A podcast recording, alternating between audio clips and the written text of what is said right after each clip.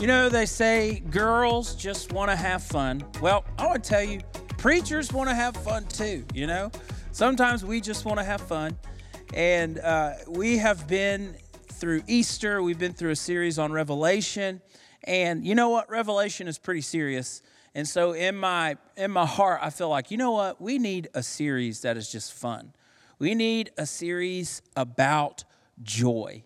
And I feel strongly about this because I believe so many people need joy and not any kind of joy. I'm talking biblical Christian joy.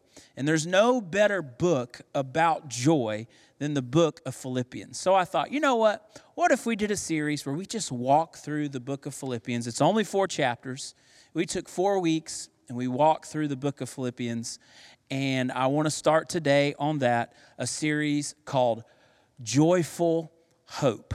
Joyful hope. We all need a little joy, strength today, a little something to get us through, to help us as we're walking in this world. And so I just want to offer a biblical definition of joy. And I found a few that I like. This one is from Dr. Paul Walker. And this is what Dr. Paul Walker says about joy. He says, in its biblical sense, joy becomes a spiritual balance between expectations and achievements. It's the ability to approach problems objectively by accepting things as they are and working towards a solution and adjustment. He says, assuming this stance, joy then is a sense, I love this word, imperturbable gladness. Joy is a sense of imperturbable gladness, meaning there's something deep on the inside of me. It's deep on the inside and it's not bothered. It's a gladness that I have, and it's a gladness, he says, that sings when rejected, that praises when you're persecuted, and that stands when you're attacked. Uh, the Bible Project, they give a definition of joy, and I liked it too. They say biblical joy is more than a happy feeling. It is a lasting emotion. See, they're saying the same thing. He said imperturbable gladness. They're saying a lasting emotion that comes from the choice to trust that God will fulfill his promises. You see, joy and hope are connected. We've been talking about hope for all people this year. And you see, joy comes from the hope, the assurance, the confidence that God will fulfill his promises in your life. And we see this so well in the book of Philippians. So let's hop in Philippians chapter 1. This is one of those series where it's good just to open your Bible and keep it open uh, because we're going to be reading a lot from it. So, Philippians chapter 1, verse 1.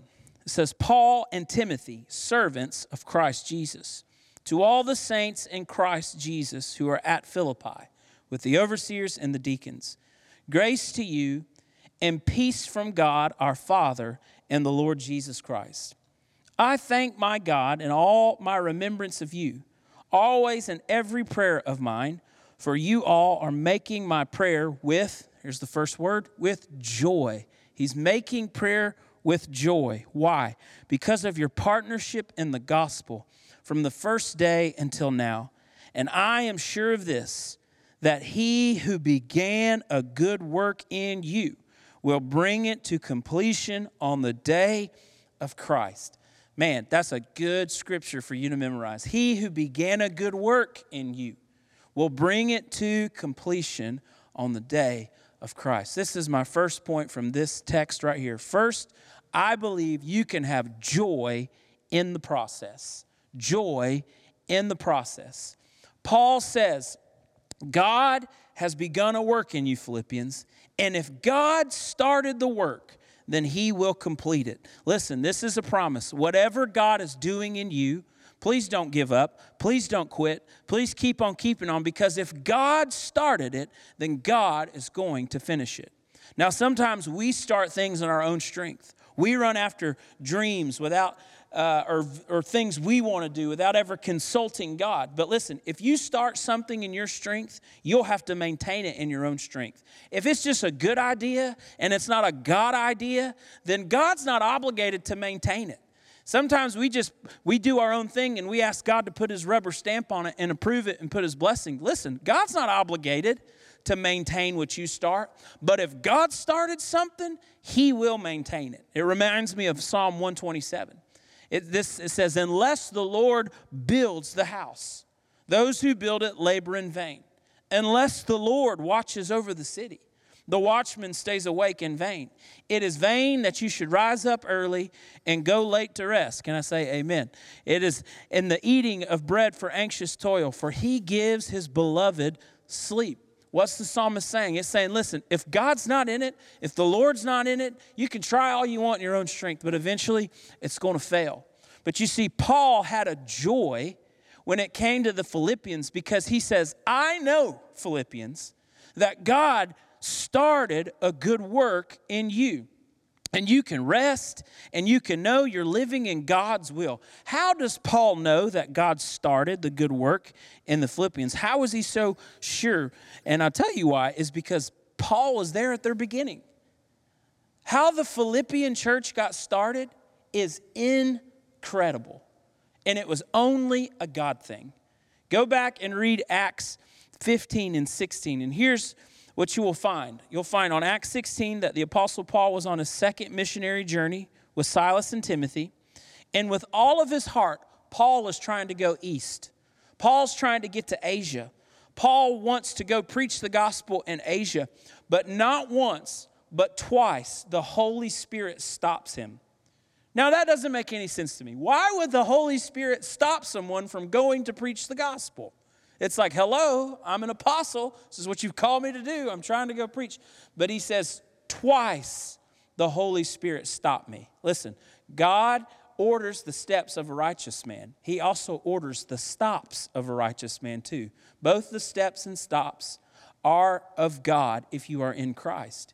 And so, Paul wanted to go east, but he wasn't allowed to go east by the Holy Spirit, and he has a dream one night. He has a dream of a guy from Macedonia. And in his dream, this man from Macedonia is saying, Please come to Macedonia. Please come and preach the gospel to us. He was taking it as the Lord was telling him, I'm not supposed to go east, I'm supposed to go west. I'm supposed to go proclaim the gospel. And he goes west to Macedon and he comes to a, a, a city called Philippi, to whom this book is written to, the Philippians. And so, God, and Paul has miraculous things happen while he's in Philippi. This is the story of where a young girl is used in divination. She can tell the future and she's demonized. And if you remember, she follows Paul and, and, and Timothy around and she's saying, These are the witnesses of the Most High God. These are speakers for the Most High God. I mean, she was right. She was saying the right thing, but eventually Paul got tired of it and he, he cast a demon. He got just annoyed one day. He said, Demon, come out of that girl. Okay. And she gets set free. And her handlers that used her to tell sorcery, that used her to tell the future, get mad at Paul and Silas because that's how they make money is from this girl. And they take Paul and Silas and they throw them in jail.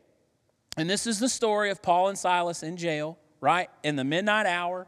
And they start worshiping God and praising God in the midnight hour. And what happens? An earthquake, the chains break loose, and they're able to go free from the jail. I mean, talk about a praise party. Come on, this is awesome. And so, as they, they don't leave though, the Philippian jailer was going to kill himself, and they say, No, no, no, don't kill yourself. We're still here, man. We're not going anywhere. And it says that Paul leads the Philippian jailer to Christ and his whole family, and they're baptized. And so, God moved in a mighty way in Paul and Silas in Philippi. Then, then there was uh, a lady named Lydia who got saved. Lydia was a lady who heard Paul and Silas, and she said, I, I, I want you to come to my house. They go to Lydia's house. She gets saved. Turns out Lydia's a boss, like a massive boss, like she's rich. It says she was a seller, a merchant of purple cloth, and that she allowed uh, Paul and Silas to start a church there at her home. And it was really this woman's hospitality was the key to opening up the gospel uh, as it expanded westward. So when Paul is writing the Philippians and he says, I know that what happened in you was a God thing. It wasn't, uh, it, what, y'all didn't have this idea. God this had, had this idea. I was trying to go east, but God said, no, go west.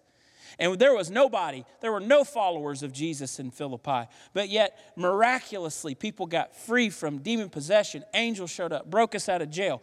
This church had a supernatural God beginning. And because it started that way, Paul is reminding them hey, you need to go back and remember how it started. Because if you go back and remember how it started, then it's going to give you joy in the process. And you can know if God started it, He will finish it.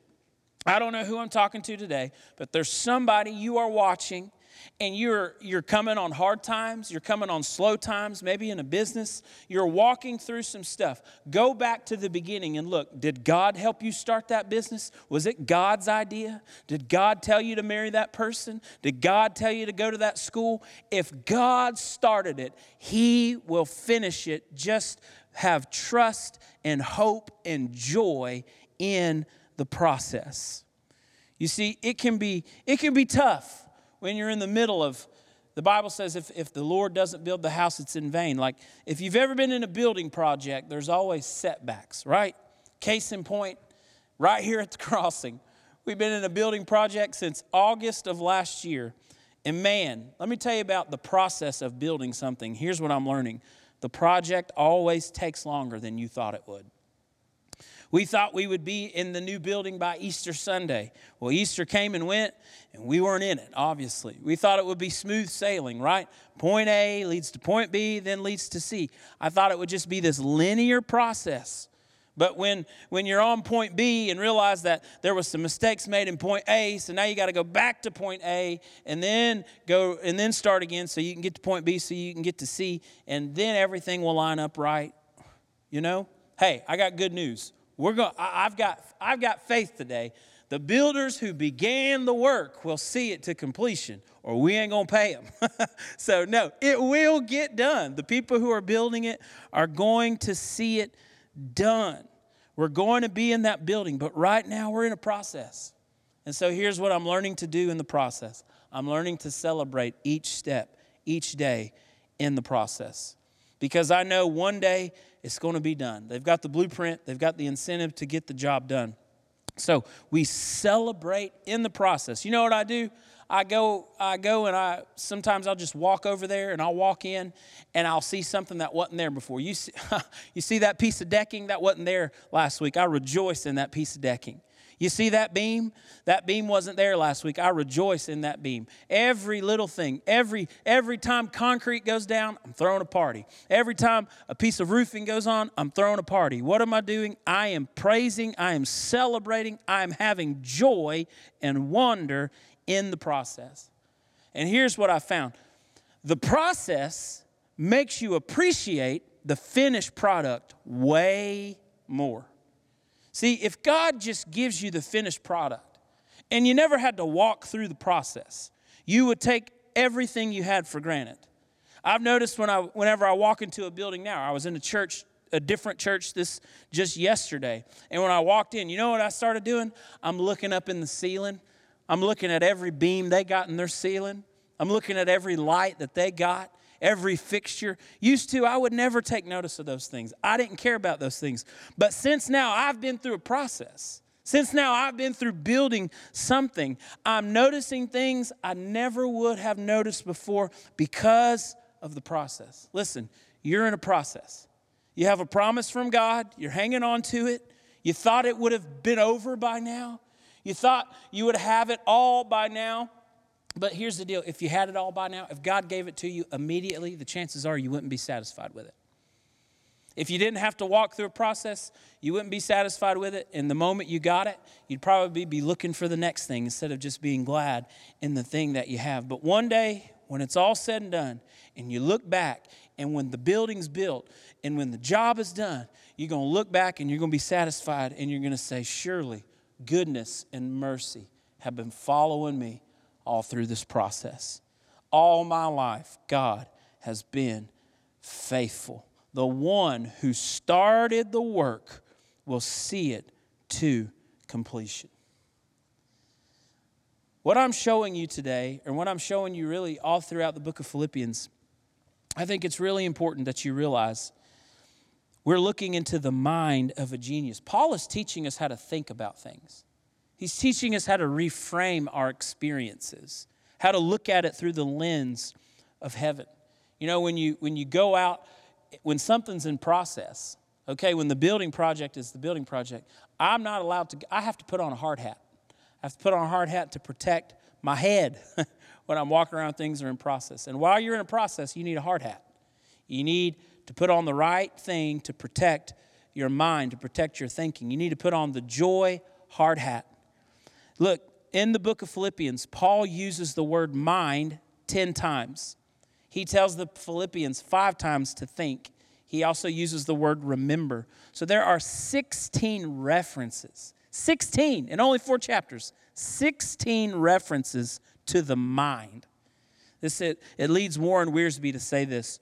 The secret, listen, the secret of Christian joy is found in the way the believer thinks, his attitudes. Philippians is a, listen to what he says, it's a Christian psychology book. It's not a shallow self help book that tells the reader how to convince himself that everything's going to be okay and it's all going to be all right. Rather, it's a book that explains the mind of the believer that we must have if we're going to experience Christian joy in a world filled with trouble. You know, I, my, I have a friend, Andy Yarborough. He was with us in February. He's a clinical psychologist. And he said that the book of Philippians is one of the best psychology books that's ever been written. And he even, when he was here, he even mentioned in chapter four how Paul is teaching the Philippians to anchor their thoughts. He says, Think on these things. Anchor your thoughts in what is lovely and pure and good. And he said, This is amazing because Paul is writing all of this before the age of neuroscience. He's writing all of this before now that we know all this all these things about neuroplasticity and how the brain works and how it functions. It's almost like what Paul is writing is inspired by the Holy Spirit or something. He, he, it's, psychology is just catching up to what Paul, inspired by the Spirit, has already told us. It's our thought life, it's how we think. And as I read this book, I'm just amazed at Paul's mindset. I'm amazed at we're looking into the mind, we're looking at how a man thinks, and he's teaching us how to think, how to process our pain. And if we can get this, we can have joy a joy that will give us strength to get us to the end. So, first is the process, joy in the process. Now, not just joy in the process, but now joy in the problem. Joy in the midst of problems, joy in the midst of pain. Let's keep reading. Let's, let's go to verse 12. It says, I want you to know, brothers, that what has happened to me has really served to advance the gospel so that it has become known throughout the whole imperial guard. To all the rest, that my imprisonment, that word is actually chains in the Greek, that my chains is, are for Christ. And most of the brothers, having become confident in the Lord, by my chains are much more bold to speak the word without fear. Some indeed preach Christ from envy and rivalry, but others from goodwill. The latter do it out of love, knowing that I'm put here for the defense of the gospel. The former proclaim Christ out of selfish ambition, not sincerely thinking, but thinking to afflict me in my chains. What then? Only that in every way, whether in pretense or in truth, Christ is proclaimed. And in that I rejoice.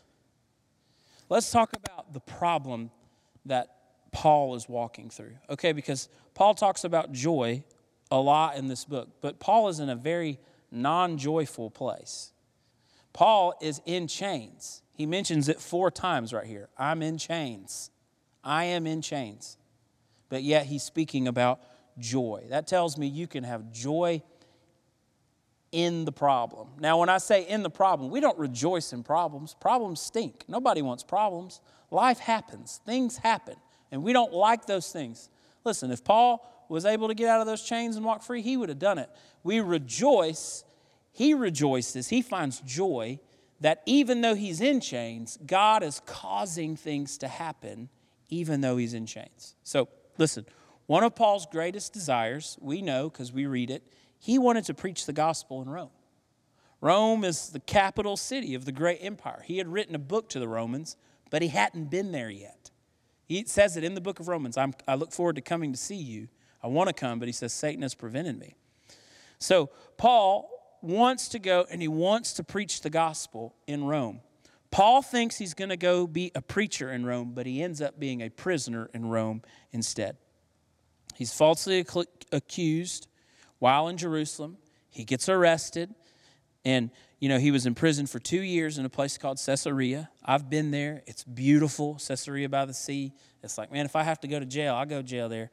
But so he was there for two years, and then he gets shipped to Rome. As he's getting shipped to Rome, the ship crashes and he's out at sea for a day and a half. I mean, imagine you floating out in the sea for a day and a half on a plank. That does not sound like a good time. He gets washed up on an island called Malta. He gets bitten by a really poisonous snake. I mean, Paul is having a time, okay? It's, it's, he gets bitten by a poisonous snake. He's there for three months. Finally, he makes it to Rome, and he's in Rome, and he's put, on, put in chains. But here he is writing this letter to the Philippians from Roman prison in chains, and he's rejoicing. He says, I rejoice. In that I rejoice. Yes, I will rejoice. so, listen, the mind, right? It's all about the mind. Watch how Paul reframes his experience. He, his situation's not good. He doesn't like it. He doesn't want to be in chains, but he reframes it and he finds joy in it. Listen, first, he Paul's chains, listen, Paul's chains, he sees them as an opportunity for a partnership. That's what we find in verse 7. Paul talks about, he says, You guys are partakers with me of grace as I'm in my chains. Paul was in prison because he was preaching the gospel for the sake of the Philippians. So it's because of them he's in chains. okay?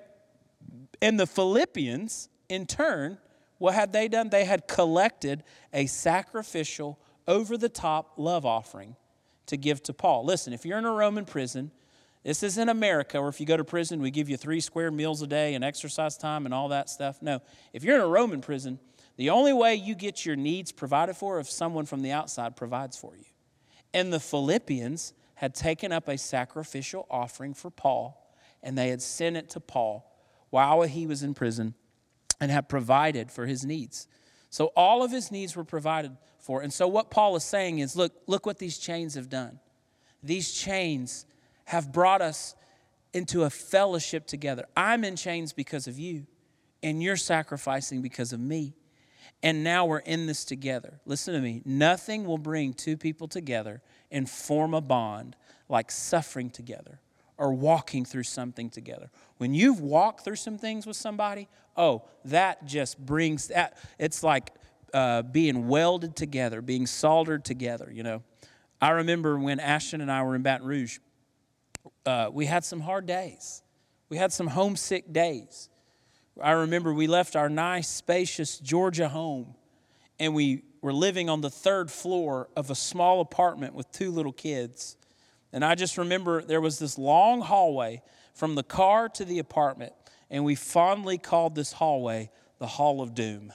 The Hall of Doom, because it didn't matter how great the day was or how good everything was, whenever we got to the Hall of Doom, one of the kids was going to have a monumental meltdown.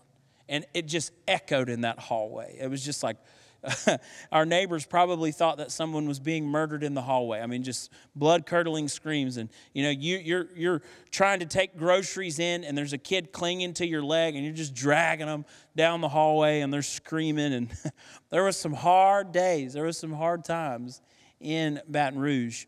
But it was in those hard times, honestly, that really helped solidify our marriage. We look back on those hard times and we laugh and we make jokes about it. But it was in that hard time that a bond was forged on the inside of us. Paul was telling the Philippians, We're in this together. You are not alone, and I am not alone. Hey, can I tell you something? Don't suffer in silence.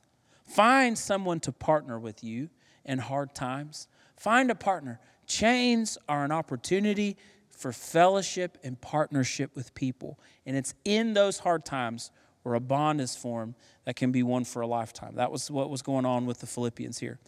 Paul's chains were also an opportunity to advance the gospel. Did you catch that? He says, I want to let you know what has happened to me. Something has happened that's not good. I'm in chains, but these chains have caused the gospel to go forward. Paul says, What's happened to me has advanced the gospel. Now, listen to me. In America, we want the exact opposite of that. We want the gospel to advance our situation. we serve Jesus because we can, it's like we can get a life upgrade. The gospel is some sort of life hack to give you the, the life you've always wanted the good things you've always wanted. Serve Jesus, and He'll make your wildest dreams come true. But Paul turns that idea on his head. Paul says, No, I want my situation to advance the gospel rather than the gospel advancing me. And that one subtle but important shift in thinking could be the difference between your joy and your despair. If you're waiting on Jesus to just give you everything you want and give you your heart's greatest desires and make all your dreams come true, you're probably going to be sorely disappointed. But if you will live your life surrendered to Jesus and you say, Jesus, I want whatever you want. My life is about you. I want whatever I'm walking through to advance your cause. I believe you will find a joy that is so much better than if you just got everything you wanted. So Paul is chained to a Roman guard 24 hours a day. He's not chained to a wall, he's chained to a person. The shifts change every six hours. So that's four elite soldiers, the palace guard that is attached to Paul 24 hours a day. I mean, can you imagine if you were the prison guard? Imagine if you were attached to the Apostle Paul for six hours. I mean, literally one of the most brilliant men to ever walk the face of the earth. I mean, for six hours, you're next to this guy, and he's just over there pontificating on justification by faith and going on and on about some guy named Jesus who's Lord and Caesar's not really Lord. This is what's interesting. The palace guard, it's also known as the Praetorium Guard, was actually the most elite group of Roman soldiers who served as a special bodyguard for Caesar. This group had 9,000 elite soldiers, and sometimes they could even exert control over Caesar himself. So, in fact, that it was the Roman Praetorian Guard that had uh, assassinated Caligula and put Claudius on the throne. Uh, it was the Roman guard who did this. And Paul was chained to one of these elite prison guards. And this is, this is what Paul says to the Philippians Guys, guys, what an opportunity. These guys think I'm a captive, but really, they have become my captive. They're a captive audience. I get to preach the gospel, and now because I'm preaching, I got a new guard every six hours. And because I have a new guard every six hours, he says the whole Praetorium Guard, the whole elite squad who protects Caesar, guess what? They've heard about Jesus because of my chains. I wonder what situations you might be chained to today. What are some of the things that you didn't want to happen, but they happened anyway, and you're stuck in a situation maybe? But what if that chain, what if being stuck is going to give you the opportunity to share the gospel? I recently visited one of our older members who had broken a hip and she was in the hospital. This is terribly painful, terribly unwanted situation. But I tell you what, she told me every nurse, every doctor, every custodian, whoever came in her room, guess what? They were going to hear about Jesus and they were going to hear about the Crossing Church. She told everybody that came in her room. What is that? That's using a chain to advance the gospel. Hey, maybe you're a, a mother of young children today and the idea of having time to yourself seems like a distant dream. You can't even remember anymore what it was like to have time for yourself. You can't even go to the bathroom by yourself because you know what? Motherhood is hard. It's rewarding, it's very rewarding, but it's also hard. Reminds me of Susanna Wesley. Susanna Wesley had 19 children, nine of them died. Her husband would often leave her for long periods of time. She managed the entire household by herself. But Susanna Wesley decided, hey, this is, my, this is where I'm at. I'm not getting out of this situation. This is a hard situation. But here's what I'm going to do. she would, every night, she would pick a kid.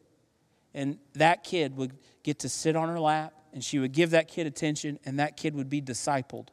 And she would just go through a different night, and she would disciple a kid. Every night, she would disciple a kid. She was in a situation. She couldn't go out and travel and minister like her husband. She's at home with the kids. But she pours her life into those kids. And you want to know what? One of her kids was John Wesley. John Wesley would grow up to preach to over a million people in his lifetime. He sparked a great awakening in our nation. He's the father of the modern Methodist church. And if you want to know who the number one person in his life that poured into him, his spiritual advisor, it was his mother.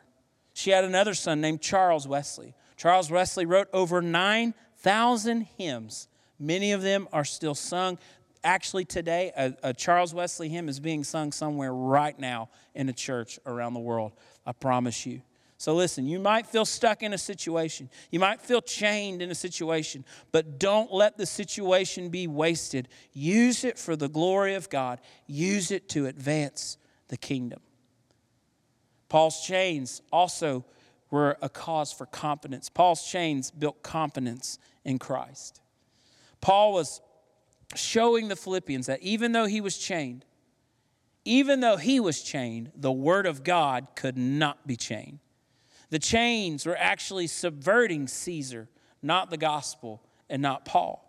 You can almost hear the smirk when he writes that the whole Praetorian Guard has come to realize that it wasn't Caesar who put him in those chains, but Christ put him in those chains.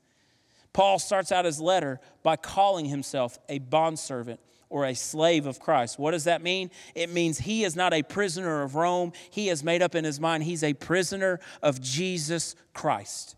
Jesus owns his life, and you can't kill me, Caesar. You can't intimidate, intimidate me because the truth is, I died a long time ago.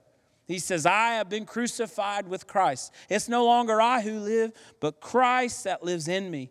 And the life which I now live, I live by faith in the Son of God who loved and gave himself for me. So actually, Caesar, you done messed up when you put me in these chains. You done messed up, Aaron. You messed up, Caesar, by putting me in these chains. Because these chains have actually released the power of Christ in your own ranks. Imagine what he had done in the gospel that had gone forth because of those chains. It gave him a great confidence in Christ. Here's my last point today there's joy in the process, there's joy in problems, and Paul tells us there's joy in the person of Jesus. He says, I know that through your prayers, verse 19, and the help of the Spirit of Jesus Christ, that this is going to turn out for my deliverance, as is my eager expectation and hope that I will not be ashamed, but with full courage, now, as always, Christ being honored in my body, whether by life or death. Listen to what he says For to me to live is Christ and to die is gain. If I am to live in the flesh, that means fruitful labor for me, yet which which it is, which I shall choose, I cannot tell. I am hard pressed between the two. My desire is to depart and be with Christ, for that's far better. But to remain in the flesh is more necessary on your account. Convinced of this, I know that I will remain and continue with you all for your progress and joy in the faith so that in me you may have ample cause to glorify in Christ Jesus because of my coming to you again. Joy in the person of Jesus. Listen, what do you do with a guy like Paul? You can't keep a guy like Paul down. Paul, if you, if you don't stop, you know, you can threaten him. Paul, if you don't stop telling people about Jesus, we're going to throw you in prison. Paul responds, Oh, would you? That, I mean, that would be great. I've got some letters I've been needing to write. I've been needing to catch up on some things. I need to reach out to some churches. I've been needing to write to the Ephesians, the Philippians, the Colossians, Philemon, Philemon, however you want to say it. Would you? I'd have time. I could catch up on some stuff if I were in jail. Hey, Paul, stop preaching or we're going to kill you. Oh, would you? That would be great. You know, you guys are nice and all, and these chains are great, but but my treasure is not here on this earth anyways. Death isn't a state of existence for me. It's just a doorway to get home. I've been really wanting to see Jesus face to face. Actually, it's better. It's better for me. Would you just go ahead and so I can go see Jesus? Or you know, hey Paul, we're just, you know what? We're going to let you go, brother, because you are relentless. Nobody wants to be your guard anymore because you won't stop talking about Jesus and they're stuck to you for six days. But you know what, Paul? Just go. Just get out of prison. Would you just go? Oh, thanks. That would be great. Yeah, I need to go visit Timothy and Titus and see how their churches are doing. I need to impart a spiritual gift to them. I've been meaning to get to Spain, that trip I've always wanted to take to Spain to take the gospel to the ends of the earth. Would you? What do you do with a guy like that? In every situation, he seems to find joy. How can he have joy? Here's the secret. Here's the sauce for Paul. He says, Whether in life or in death, I have one goal, and that is Christ. To glorify Christ. Listen, Paul's life did not center around having a better life. Paul's life centered around Christ. If your goal in life is just to have a better life, a pain free, easygoing, comfortable life, then you are aiming too small. You're missing the mark. God wants to call you to a higher calling. He wants to give you a transcendent purpose, something bigger than yourself. He wants to give you a mission and a cause to lay your life down for, a life centered on Jesus Christ and His kingdom.